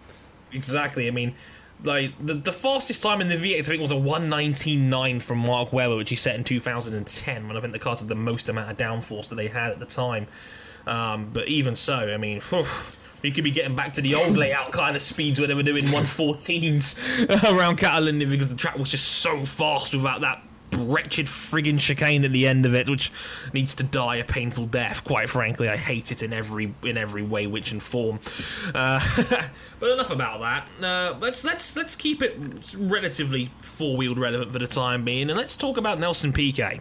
Something I don't, something enough I say on this podcast. I'm talking about the world's most exciting man, Nelson Piquet Jr. Um, but he was going to race for Carlin in the I think, it was the the Pau Grand Prix King. Um, Yes, it was the Pau Grand Prix, a round of the Formula 3 European Championship. Yeah, Nelson Piquet will had every intention of taking part. Um, which was, you know, nice to see and whatnot. Very cool that uh, Nelson Piquet, obviously an experienced journeyman, uh, you know, obviously Formula E champion and, uh, you know, established driver, was, was going out there to, you know, nice little boost for the European Formula 3 series until the FIA blocked his re-entry. King, did the FIA give a specific reason as to why? Uh, their specific wording was it was against the spirit of the championship because this year they introduced a lot of rules to limit driver eligibility. The the two main ones were that you had to have a year of car racing under your belt before you could enter the championship, and you could have no more than three seasons in the championship in terms of experience. Nelson Piquet successfully, you know, he he was eligible to compete, but in the spirit of the rules, he wasn't eligible. Yeah, like eh, eh, again, eh, like it's like that's the impression I first got when this story first came out that it was more a violation of the spirit of the rules more than the actual rule itself. Um, that you know, there's no reason why Nelson couldn't take part, but we all know what the FIA Formula Three Championship is. We all know it's a feeder series. We all know it's part of the FIA's master plan to essentially have their own ladder to get to Formula One eventually, and. Uh, I, I, can see the argument that people would make as to why they wouldn't want Nelson to race. I can see, it. I understand it, in the sense of you know, it, you, like Nelson being as good as he is might cost other people points who are competing for the championship. I mean, Adam, what's your take on all this? Because I feel like I feel like yeah, I, I could see both sides of the argument here. I'm not entirely sure which one I agree with more in terms of whether you know whether he whether he should be allowed to take part or whether you know it, you know it goes against what the series is all about really by him having you know this one-off Grand Prix. What, how do you feel about it, Adam? I think it's difficult. I call it the Cup Drivers in Xfinity Series problem. This is the thing that NASCAR has been struggling with for ages and ages, and I don't make this comparison superfluously. Um, because the problem over in NASCAR in the Xfinity Series in the second tier is that cup drive, sprint cup drivers start almost every single race over there and quite often win almost every single race because of their superior experience, equipment, talent, blah blah blah. So it's almost gone too far the other way over there. In that you know, it's the whole point of a second tier development series is being run roughshod by these cup guys, getting having a bit of fun on a Saturday and kind of seemingly ruin it for everyone else. Although I've spoken to several drivers uh, in those lower divisions who actually enjoy it when a, a big time guy comes down to their series because if you beat those guys, that's a big marker of what you can do. Cool. Uh, so in this case, coming back to this example, I feel like it's probably excessive. Um, because you know Piquet was only going to appear for this seemingly for this one race. Mm-hmm. He wanted to guest in that, and you know if it, if it extends towards the Macau Grand Prix, one that is almost built on its you know big name wildcards at this point, I think, to be honest with you, that kind of ruins uh, a lot of the fun of the motorsport at this point, especially in a motorsport world where we don't see as many out of series cameos from drivers anymore. You know, it's it's almost unusual when guys, you know, go and c- compete in multiple different series. I mean, Mattias Ekstrom managed to pull a double header of a very different variety recently at. Um, Hockenheim when he ran the DTM races there and the World Rallycross round there on the same weekend. They had a sort of mm-hmm. joint weekend. Um, so that was unusual in itself. But back in the 50s and 60s, I mean, guys were jumping in different kinds of race car every single week, weren't they? Guys like Jim Clark, Graham Hill, Dan Gurney, AJ Foyt, you know, all these guys were, they drive NASCAR one week, they drive IndyCar another week. British touring cars the next week. Oh, maybe I'll do some Formula One. Oh, you know what? I might give Formula Two a go this week. I'm not doing anything this weekend. Let's let's have some Formula Three or some five thousand or so. That's just how it was. We don't really get that as much anymore. For you know, in some cases, for for many understandable reasons. But I feel like this would have been a neat it would have been a neat example. It would have been a, a, little bit of exhibition. It would have been a showcase for the event. It's it's got people talking about the event. in the end for the wrong reasons. And I just think the saddest visual of the whole thing was the image that um, I think it was Carlin, it must have been uh, the team that were going to run the car. They tweeted out on Saturday morning of just a, a sad face and just a picture of the car sat in the corner of their little garage. So obviously. Nobody told them that Piquet had been blocked from competing until they'd flown a car out for him for the event. Yeah, just an absolutely, uh, an, an absolutely crazy story, and obviously, just you know, it's obviously a, bit of a bummer seeing Carl in there, just having to show off the fact that, oh yeah, well, you know, we, we just we, we, we just can't we, we, yeah, we just can't do it. We, we, we've been at the eleventh hour. We've been told, oh, we can't do this now, which is just kind of a bummer more than anything else because. Um, you know, I, I would have liked to have seen Nelson take part, and I do think cameos overall are kind of cool. I think it adds a couple of extra eyes on an event that may not normally be there, and I feel like that would be, you know, quite a neat little thing to have. So I think would- I the would- spirit of the rules argument is a very dangerous one to go down as well because Yes. it's it's totally subjective. I mean, it's things like the McLaren F duct was against the spirit of the rules, but it was allowed. You know, so so the double diffuser was against the spirit of the rules, but it was allowed, and it won Brawn and Jensen Button a world championship. If you go down the, the road of saying that this is against the spirit of the rules, well, that's that's not sufficient. If it's the spirit of the rules, put it in writing. Yeah. Yeah. I, I'm inclined to agree with that. I mean, uh, I think Johnson will relate to this example. Do you remember the blood feud in Robot Wars between Razor and Tornado towards the end of its run? Oh my god, yes, I know exactly what you're about to say as Yeah, well. and how Tornado was a robot that was very vulnerable to Razor's enormous pincer beak. And they put, put an enormous frame around the robot so that Razor's beak couldn't penetrate it. And of course, it, It also resulted meant it in, ra- in down the pit either. Yeah, exactly. It it was it was impossible to pit, um, essentially, and as well it also included the facet of Razor adapting their beak to be able to turn it into a hook. So it got a little bit ridiculous between those, and that was a classic example of spirit of the rules there, where it was allowed, but Tornado kind of looked like dicks for doing it in the first place, essentially. so. Yeah, it, it's it's it, it's those kind of situations which I think can get very dangerous sometimes. Um, so yeah, I feel, I feel like the spirit of the rules argument. I completely agree with, with, Lewis. I think you can't just make that up as you go along, really. And if, if you cut, if, if you want to do those kind of things, have an age limit or have a experience limit or have a you know if you've got a super license you can't compete kind of limit. If, you're F1 eligible, for example, you can't you can't take part. Something something along those lines. So it's in in writing, you know, clear as crystal about what that situation could be. Um, at least that's at least that's how I feel about it anyway. I mean, King, have you got a take on this real quick before we move on?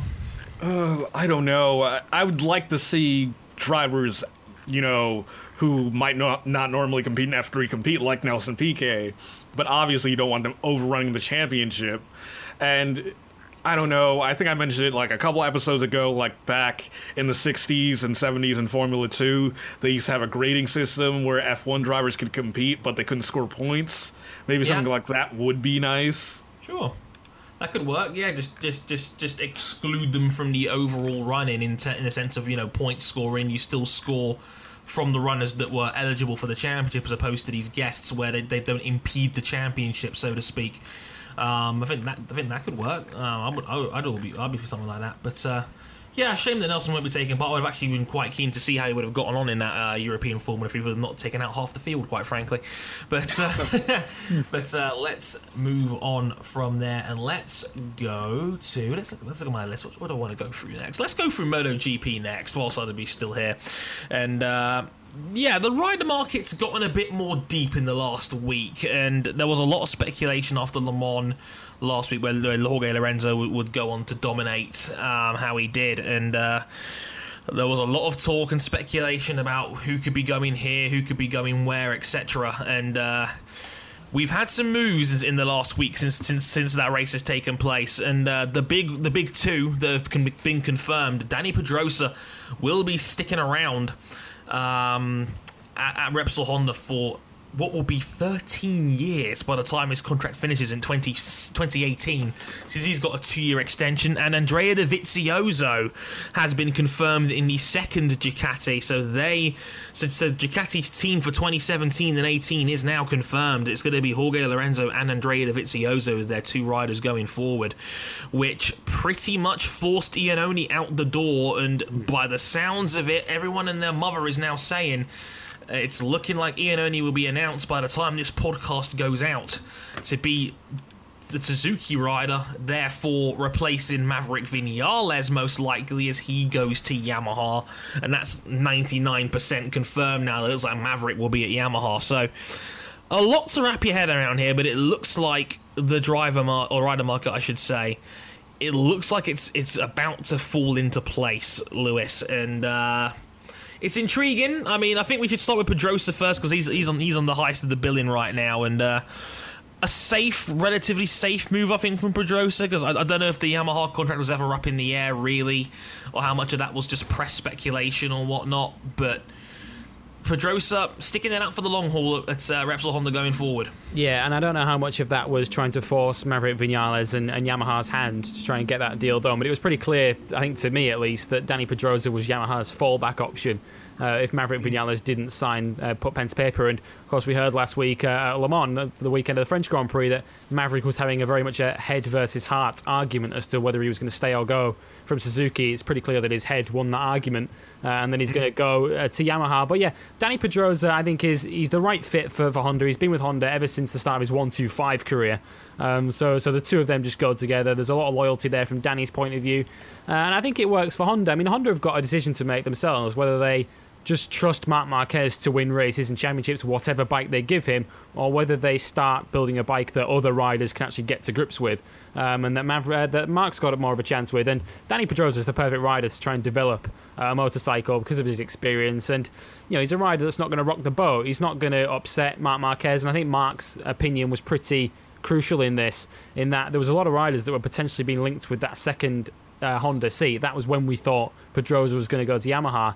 Um, mm. And the, the big discussion was, well, how will Marc Marquez feel if uh, Andrea Iannone or someone like that comes in alongside him at, at Honda? How will he really feel about that? And I think Marc's preference throughout all of this was to have Dani Pedrosa remain as his teammate. And whatever you say about all of the other riders being linked with that Honda seat, whether it was Cal Crutchlow, he was the one that MCN were tipping to take Pedrosa's place, and there, are a, number, and there, there are a number of others um, that were being linked. None of them offer what Dani Pedrosa offers, which is a proven race winner and a rider. Let's say Marc Marquez gets injured on the opening weekend of next season. Dani Pedrosa is still good enough to win races and put a championship campaign together if the bike is good enough. And that's the decision exactly. that Honda have got to make. They've got to make a bike that's good enough for more than just Marc Marquez.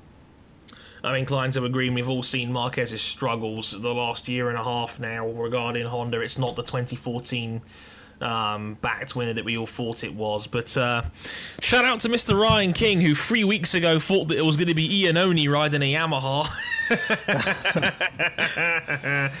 uh, thinking that uh, Iannone would like, like like he had the he had the theory that Yamaha would pinch whatever rider Ducati would drop. Mm. You, you were half right. You just got the wrong yeah. team, unfortunately. yeah. It, it, it, turns out it was Suzuki actually, uh, more more than uh, more than a Yamaha going down the let's fill in the, the dropped Ducati rider replacement route because it's again it's all but confirmed now that Andrea Iannone will be at Suzuki next year, replacing Maverick Vinales and. Uh, a good move, I think, for the Suzuki team. I think it's a, I think it's a nice new patch. I think for Iannone to prove himself after a up and down couple of years with the factory team. Yeah, it's a nice fit, I think, for, for Iannone, and uh, he's a rider that I've got a lot of time for. I, I, I see the talent there. I know there's a lot of trouble that comes with Andrea Iannone. He's not called the maniac for nothing, um, but I think he's a rider that's got an enormous amount of talent, and you know we, we can't forget that there was an offer on the table for Andrea Iannone to stay at Ducati, which was promptly withdrawn uh, when he skittled Dovizioso out of the Argentine Grand Prix two corners from home and cost Ducati a double podium. And I think that just eroded any trust that Ducati had in Andrea Iannone. And you know what he's done since then. For the, as good a rider as he is, he hasn't done anything since then to win back that trust. You know, crashing out of second place at Le Mans, he was pretty anonymous uh, in the Spanish Grand Prix as well. He did get a podium um, the, uh, the Grand Prix of the Americas at COTA, but that was largely down to luck with Dovizioso being taken out by Pedrosa and Valentino crashing out. Um, so I think Iannone had just lost any kind of trust uh, from Ducati, and uh, once that was lost, I don't think he was gaining any of that back. But no, I think Suzuki's a good fit for him. Suzuki definitely a team making progress, and I think you see you know, they clearly only as a rider worth the risk, and I think he's worth the risk. It's kind of weird having the roles reversed here from what normally would be on Bike Live, where normally Lewis is pitching it to me, and instead it's the other way around. It's like I still find that a little bit weird, but I still find that funny at the same time. um, okay, okay, let's breathe this, this week. Yeah, yeah, yeah, yeah. We're working you outside of me. You're no longer get any easy roll round here. This, this, this, this is what it's like to be me every week. Uh, but uh, yeah, I mean, I, I Well, can't no disagree with any of that. I face think, yet, you know- so right. Yeah, yeah, that's that, that's definitely a plus. It's underrated, uh, but um, Johnson, let's let's talk Yamaha for a minute here. And I, I was the only one out of the three of us that I think at the time suggested that they would take Maverick, and I. I think that's quite a humble brag now more than anything else, even though it was kind of the obvious one on paper. You never missed an opportunity for a humble brag, do you? Yeah, yeah. I, I- I just I didn't want to take Maverick because it was so obvious. So if it did happen, Sometimes the obvious bet is the one you need to make, people. Okay, like let, let, let there be a lesson to learn to everybody else around here. Yeah, but I mean, it's again, it's all but confirmed that Maverick Vinales will be at Yamaha for next season, and I think it's it's it's a mega power play from Yamaha. After obviously inevitably losing Jorge Lorenzo, but a team of Valentino Rossi and Maverick Vinales seems terrifying on paper to me right now. It really does. It's quite interesting. Just as we're recording right now, just as um, this is obviously the evening of Wednesday, the 18th of May, and just as we're talking about this, uh, David Emmett of MotoMatters on Twitter has just tweeted two rider announcements to be made tomorrow at Mugello. One at Yamaha, one at Suzuki. So, yeah, I wonder who they could be. Hmm. Hmm. yeah, about that. So, um, to be honest with you, I think these these uh, appointments are making sense. I feel like Vinales is kind of the the next move forward, and you know, in a way, I get the feeling Yamaha is sort of looking towards some sort of future because obviously, you know, they've had Lorenzo move on, who was you know much more a veteran than he was a a, a, a young talent, if you will. Um, and of course, you know, how many more years does Valentino Rossi have? We don't know. He's kind of in the Kimi Raikkonen scenario in Formula One. Who knows how many more years he fancies doing this? Uh, and then he will be able to do this. So it's about time they started looking to have some sort of guy for the long term future. And 21 year old Vinales, who's been really tearing things up so far and has been incredibly impressive outside of that uh, in, outside of that kind of big two hegemony of uh, Yamaha and Honda. I, think mate, it's a very sensible choice. I, I think he's the kind of he's the guy you can sort of rely on long term. He's going to develop into this role. Yeah, completely agreed. I think it's a great marketing play to, to lean on Valentino Rossi because I think, again, you'll take some of his fans when he hangs it up in 2018, most likely. I think there's a lot to gain for Maverick, and there's not an awful lot to lose from a deal like this where he gets to spearhead the best all round team in the paddock going forward as well. So.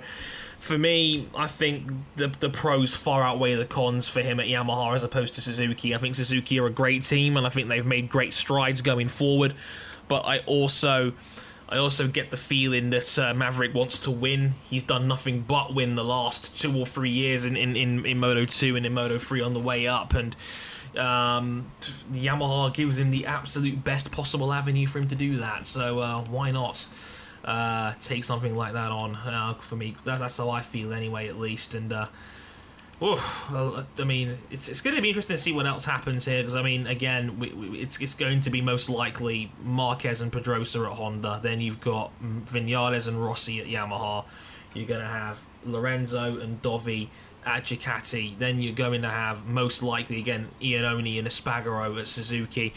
Um, I wonder what's going to I wonder what's going to mean for poor old Paul Espargaro because Paul's in some serious trouble here now. 'cause, like, where's he going to go?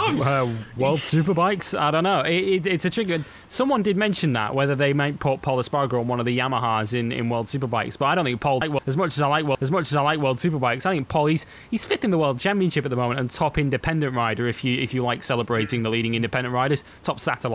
Um, but I don't think he's done anything wrong this season. He's kind of doing what Bradley Smith did last year in being the top satellite rider, and he's been the top satellite rider pretty clearly so far.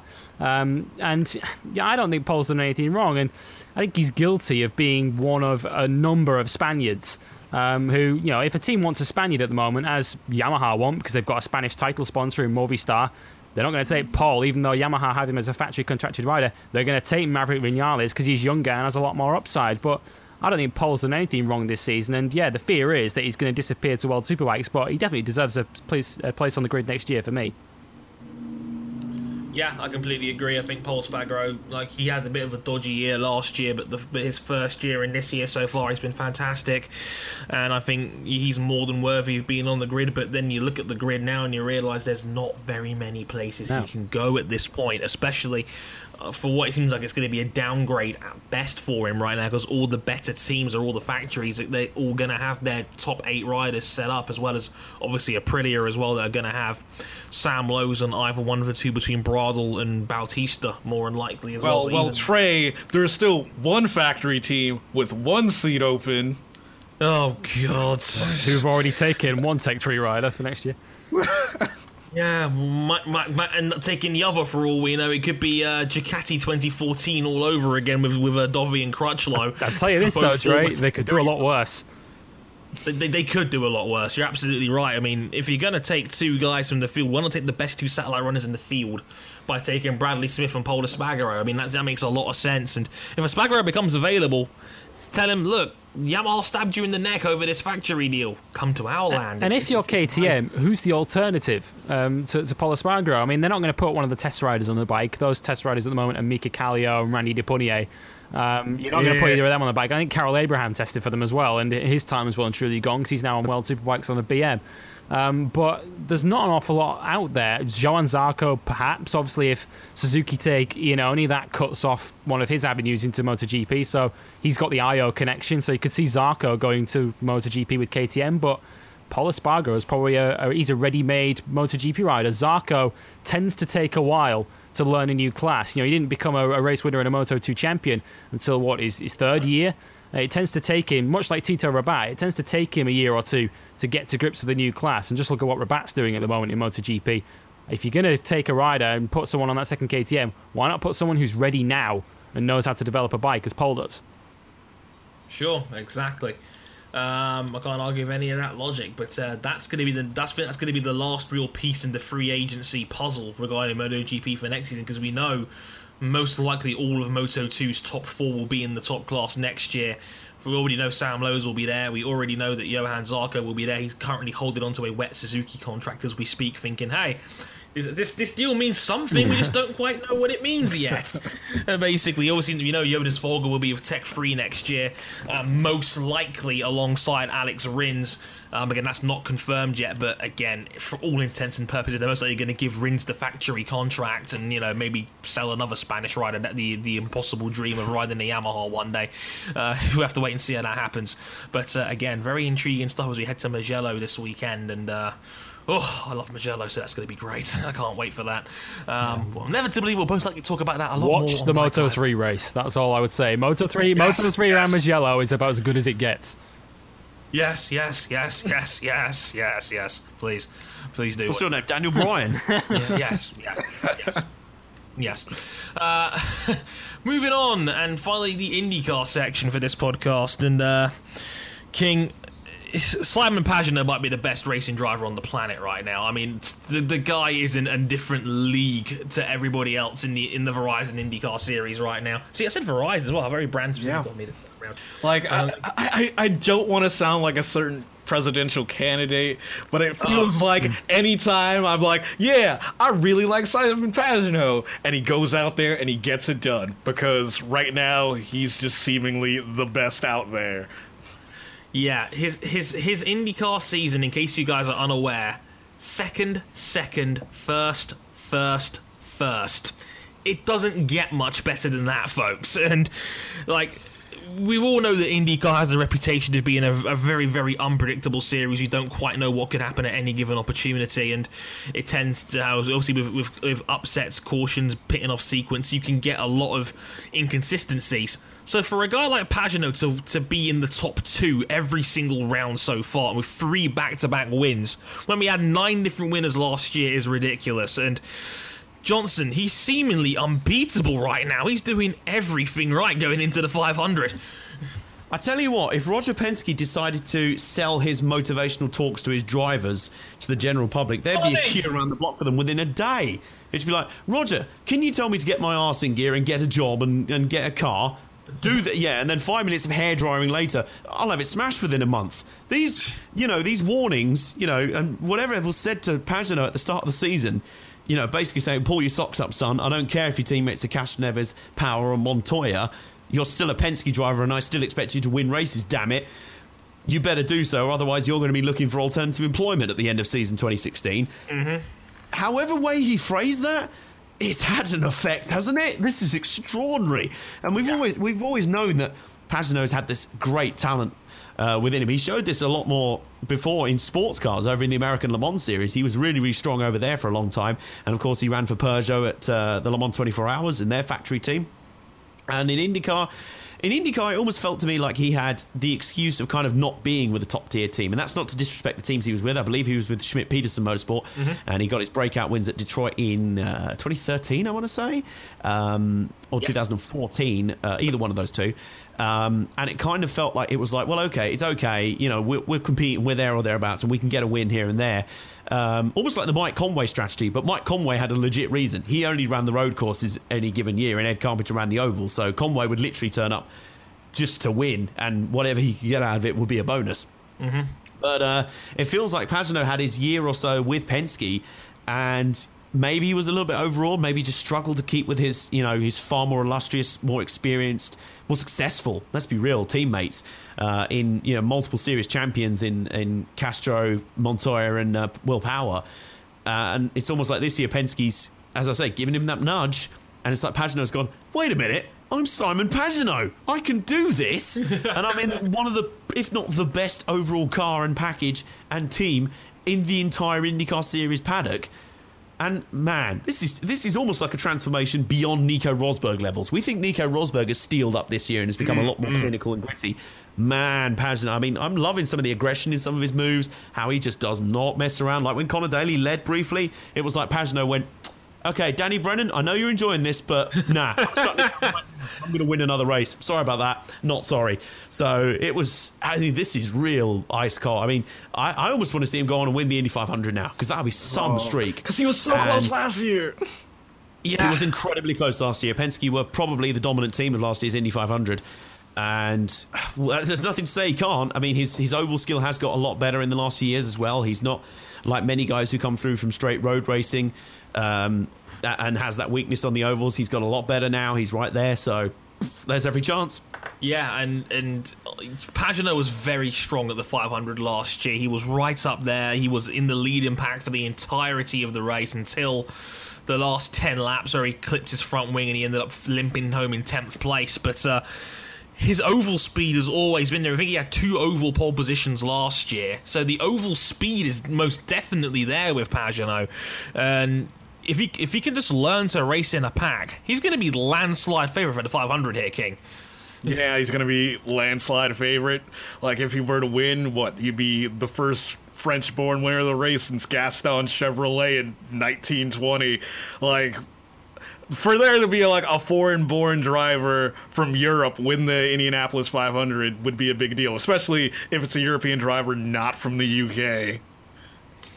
Yeah, and uh, it, it it would be ridiculous, and uh, to, to win the 100th Indy 500 would be also just that. That's one that no no one's ever going to take that away from me. That that's that's a landmark one right there. Which is if the Indy 500 isn't already landmark enough as it is, quite frankly. But uh, yeah, so Pagenaud takes his third straight win in, in, in near dominant fashion. He, he was just the fastest man. And it, it was terrifying when um, the pit crews were talking about how Pagenaud was literally still in fuel conservation mode at the end, and he was still the second fastest man on track. Only Alexander Rossi was going faster at the end, apparently. But even so, he was still going at about 80% essentially, and he was still pulling away from Helio Castroneves in second place. who seemed to get the mother of all good breaks there because he was he was languishing in the midfield there until um, a late caution. I think like who was it that, that, that did not finish? I think it was Alex Tagliani's car. I want to say. That, that, that stopped working and that brought out a caution. It was almost like one of those like NASCAR style competition cautions that uh, Tagliani's car was just you know, just died in the middle of the of the track like that. And next thing you know, it, it brought out they brought out the. Uh, the caution flag, and the next thing you know, Helio's in second, and Conor Daly is leading the race, Johnson. And uh, I don't think you saw it at the time. I think you were busy watching Eurovision, from what I, from what I remember. Un- un- unfortunately, you you betrayer. but King, how hype was Twitter during Daly leading the race? It exploded. Well, put it this way: before you say anything, King, I was correct. I was in a bar, rather refreshed, indeed, watching Eurovision. Australia I, were I make no shame about that. Even the most, they really were. Um, it was the Stockholm screw job in full effect. But um, put it this way: I was on my. I have two Twitter accounts. I have one where it's like mm, specifically non-racing because you know even the biggest motorsport uh, people involved in the motorsport game need a break from it sometimes. I mean, seriously, we can't like. I, I I love how like uh, Dre gets requested like, "Oh, can you watch and cover DTM on the podcast? Can you do this? Can you do that?" And Dre's like, "No, I struggle to follow the series we talk about already. Please don't do this to me." so, need, like, sometimes you need a break from it. So, like, I was enjoying Eurovision Saturday night, Somebody and I have a separate Twitter account for like non-motorsport, just for my personal rambling and, and all sorts of bollocks, really.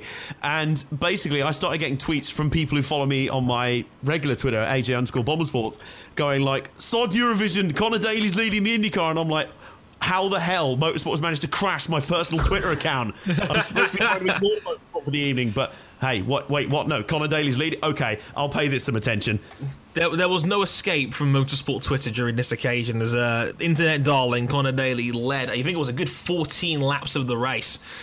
Um, essentially, as as, as um, obviously as the safety car shaked out, Daly, who had I think gone I think two or three laps less than the rest of the field, pitting off sequence, was now at the lead of the pack, and he was pulling away for a good part as well. He was actually gapping the other guys, but we found out he was burning his push to passes in order to do it. And by the time the rest of the field had caught back up, Daly was out of P2Ps, and next thing you know, uh, he sinks down the order, but he's still finished in a very respectable sixth place, which I think is the highest finish of any rookie so far this season.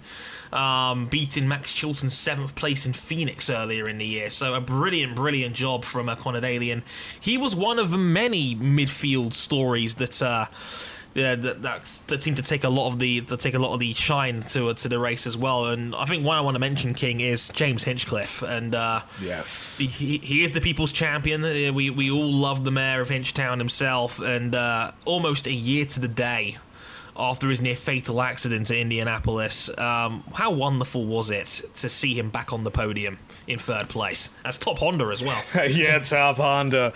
Uh, it was surprising to see a Honda on the podium, nonetheless. And I mean, oh, Honda's struggled out there. I mean, him, Alex Rossi was also pretty quick out there. Gave ran Will Power right off the road. That was brilliant. Like Ro- Rossi's legitimately cracked Will Power. That was fantastic. Oh, that was a magic moment. I love that. It was almost like, oh, well, Will Power's not going to be pressurised by a rookie to the series. He's he's got lots of experience. Oh no, wait, he's fallen off. Okay, I, I guess Rossi did get get to him He was in the grass and he spun it, and this is like this is one. Of, this is arguably Will Power's strongest track. Like he he he is he is very very fast around Indianapolis, but it just it just didn't come together for him this weekend. But even so, King, I mean, back to Hinch for a minute. I mean, holy crap, third place. Yeah, third place. Third place. I mean, Hinch is strong, but I, to, just to see him be so quick throughout the entire race and keep his nose out of incidents, unlike unlike Will Power, uh, Hinch was spectacular. I, hopefully, it translates well to the oval for qualifying this weekend and the 500 next weekend to see what he can really do out there because it seems like his car definitely has has the power. Yeah, exactly, and uh, wonderful to see, and and uh, a, a truly honourable gesture from from Hinch as he said he was going to donate his uh, race win, his race win prize money to I think it was the Fort McMurray uh, fire because they, they've they've been going through some awful um, wildlife fires.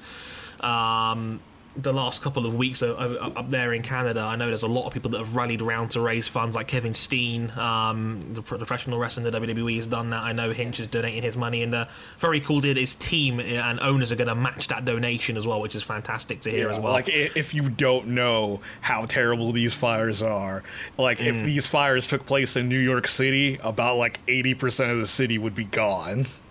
Yeah, it's it's been absolutely horrendous, and uh, I know I have friends out there that uh, have been affected. There, they're in they're in other families' houses right now, or theirs have been severely f- damaged by the fires. So I will I will put a link to to the relief fund in in the podcast as well, as I feel like I I, I should do something to help as well, and. Uh, yeah, just an awful, awful tragedy that's been going up there in Canada. And uh, if, if you can spare a little bit, please do. That would be a, a, a wonderful gesture. But uh, congrats to Hinch on a fantastic podium a, a year on from Indianapolis last year. And uh, a, a, nice reminder that like, Hinch has, has had some really great form. He's now in the top 10 in the championship. He's gotten better every single race. And um, I think the accident and the health program he's gone through to get himself back in the car has humanly made him a better driver. And that's a scary four-given Hinch was already pretty darn good in the first place.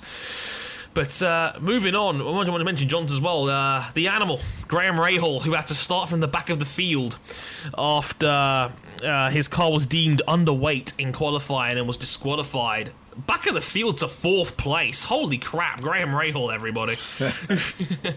I almost feel like it was a deliberate ploy. Like there was actually nothing wrong with his car, but they were like, eh, you know what? It's just fun to watch Graham Rahal charge through the field. Graham, uh, you, you, your car's illegal. You've got to start at the back. What? Yeah, just just get on and pass a load of guys. That's what you'll do. And then Rahal just with a helmet full of rage and salt, just piled through the field. This is, I mean, it's Rahal at his best. We love him for it. He's just like he is thrill a minute, and one of the main reasons I'd advocate watching uh, IndyCar just on his own. Um, he is a spectacular driver, and it was the sort of performance that you know he could produce. Many other people would probably, you know, let themselves get, you know, browbeaten and sort of say, oh, well, you know what, we're going to have to get what we can get here, you know, just like see if we can bring it home safe and try and maybe get some points here. But for Rahal, no, it's it's win or bust. Doesn't matter where he's starting.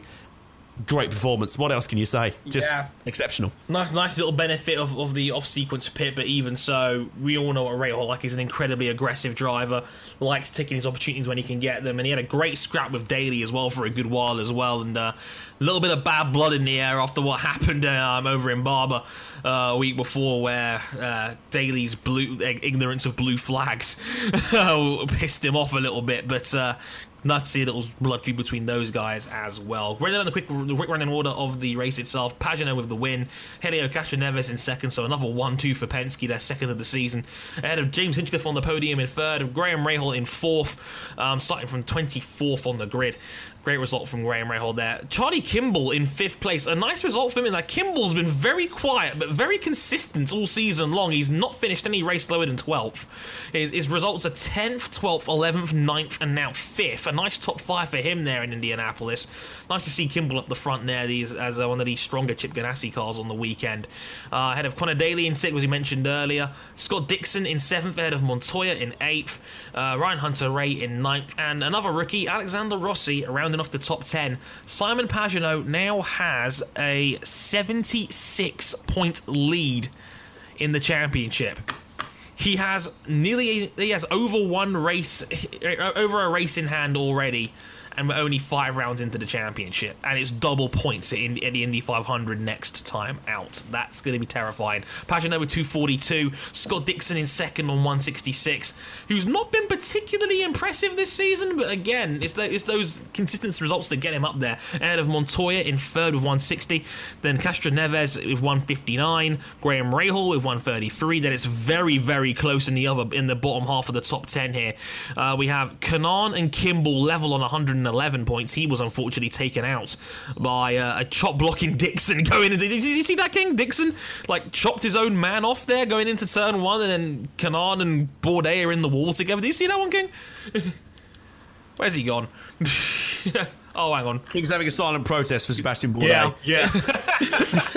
He's having a he's having a silent protest in, in, in honor of Sebastian Sebastian Bourdais. Uh, my my internet decided to have like a, a a brief arrest for a moment. to be honest, I'm, I'm amazed that we're all managing to hold up because, you know, King's internet is hanging on. At the moment, AFC Wimbledon are dead level in their playoff semi final, so I just, I can't at this point in time. Like, Drake keeps asking me questions, and I'm like, I'm sorry, what? We're still talking about racing. I can't. yeah, did, By the time this podcast goes out, you will know the result. Don't worry, we'll be finished in like 10 minutes, hopefully. So like, we, we can get back to your beloved football match for frig's sake. yeah, as we mentioned, yeah, Kimball in 7th of 111, then Hinchcliffe on 110, Hunter-Reay on 109, and then Will Power rounding off the top 10 with 105, with Sato on 102, and Newgarden, who's really struggling down there with, with just 100 points as well. But uh, King, I believe you have some breaking news for us. Yes, I have some breaking news Do you need a jingle? out of the Indianapolis Motor. Speedway. oh dear.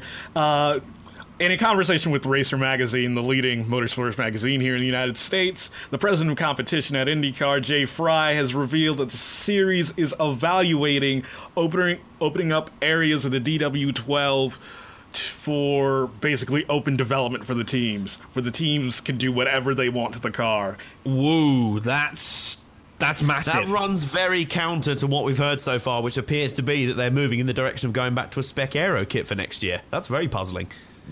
Yes. That is very bizarre because, like, if there's one big criticism I've heard about the series this year, it's that Honda have had to play catch up to Chevrolet all season long. And opening up development could work both ways, I'm sure, but, like, I can't help but look at this and just go, huh?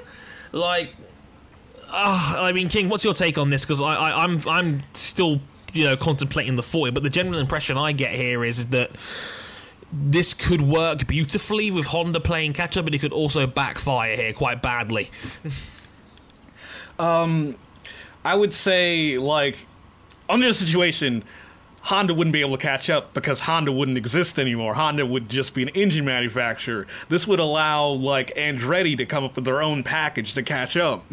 Oh, I see. Right. Now that's, Yes. that's interesting. Because like, 'cause, like Andretti's really struggled this season for the most part so far, and we saw it again here. There's uh, only one Andretti in the top ten, um, but uh, it would be interesting. I mean, I, I'm not sure if we want a more predictable IndyCar, but at the same time, it it could easily put to rest a lot of the drivers complaining, especially on the Honda camp, regarding performance issues and whatnot, couldn't it?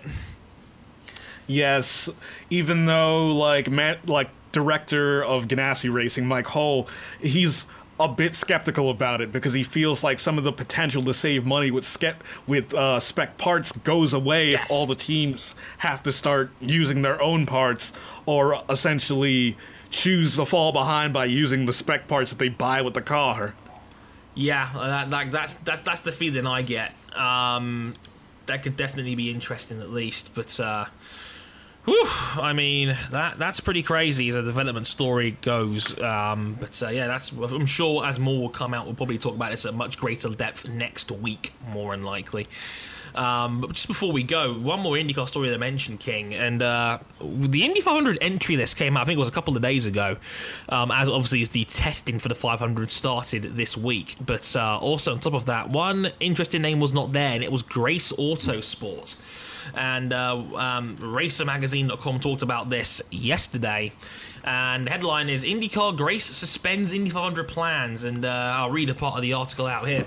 So shout out to Mark Glendenning over there at um, Racer Magazine. He says Grace Autosport has confirmed that it will not make an attempt to contest this year's Indy 500.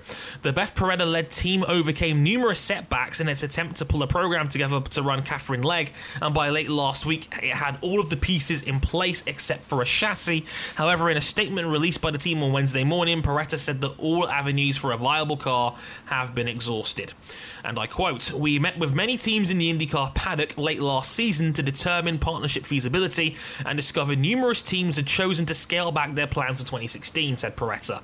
We were ready to announce a team partnership for the Indy 500 at the Grand Prix of Long Beach in mid April, but a change in, t- in terms proved unsound for Grace's sponsor patterns, or partners, I should say, and unfortunately, we had to step away from the deal.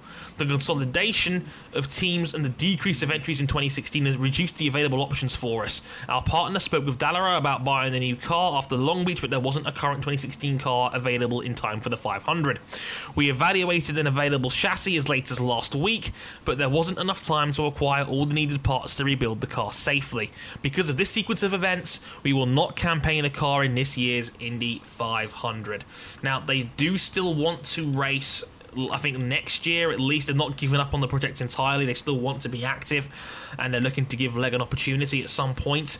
But she's actually making her LMP2 debut um, at the IMSA round at Belle Isle the following weekend instead. But uh, King, a bit of a bummer there because. Um, you know, there was a lot of support for this for this all female team, and uh, it would have been you know a, a cool little girl power moment there. I think for, for an all female team to be in the 500, but that's that's kind of a bummer. You don't you don't ever want to see teams you know try and then not make it, obviously. Yeah, I'm.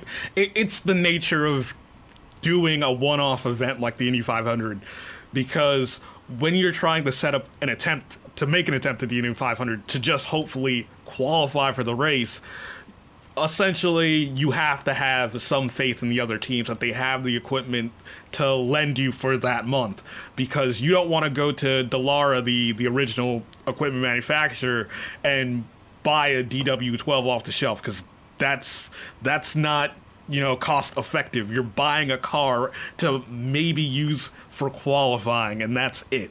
Mm-hmm. Yeah, and uh, yeah, I mean, it's, it's not the entry list down to 33 runners for the race, but that also means that everyone that sets a time will be in. There is no essential pre-qualifying like we had last year. I think we, I think there was 36 people that attempted to attempted last year, and only 33 Yeah. spots, something like that. I think there's three, Yes. something like that. So yeah. Um, so uh, the full entrance is up on IndyCar's website. Shout out to Townsend Bell, my fellow flat cap uh, aficionado there. I wish him well, as I always do every year with Townsend Bell, the, man, the myth, the flat cap legend.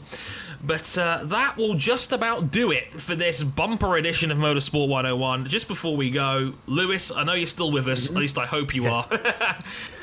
Tell us a little bit more about Bike Live before we go, and obviously where they can where they can find you.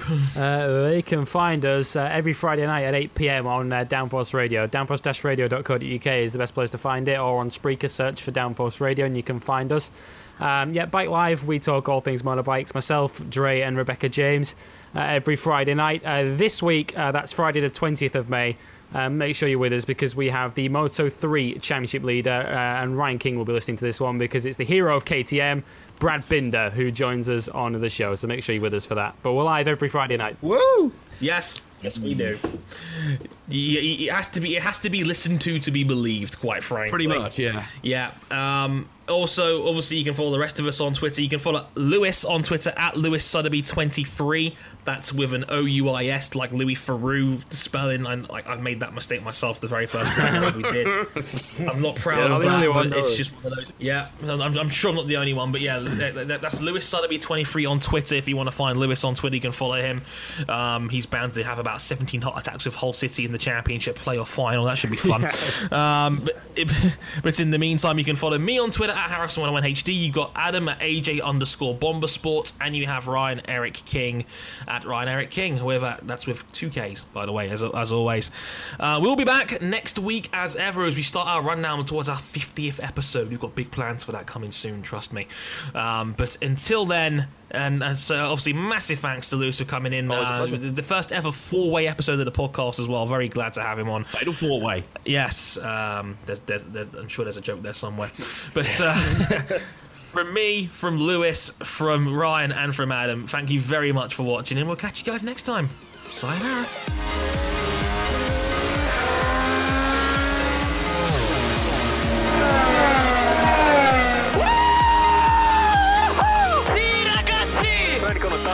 Done it, mate. You are the world champion!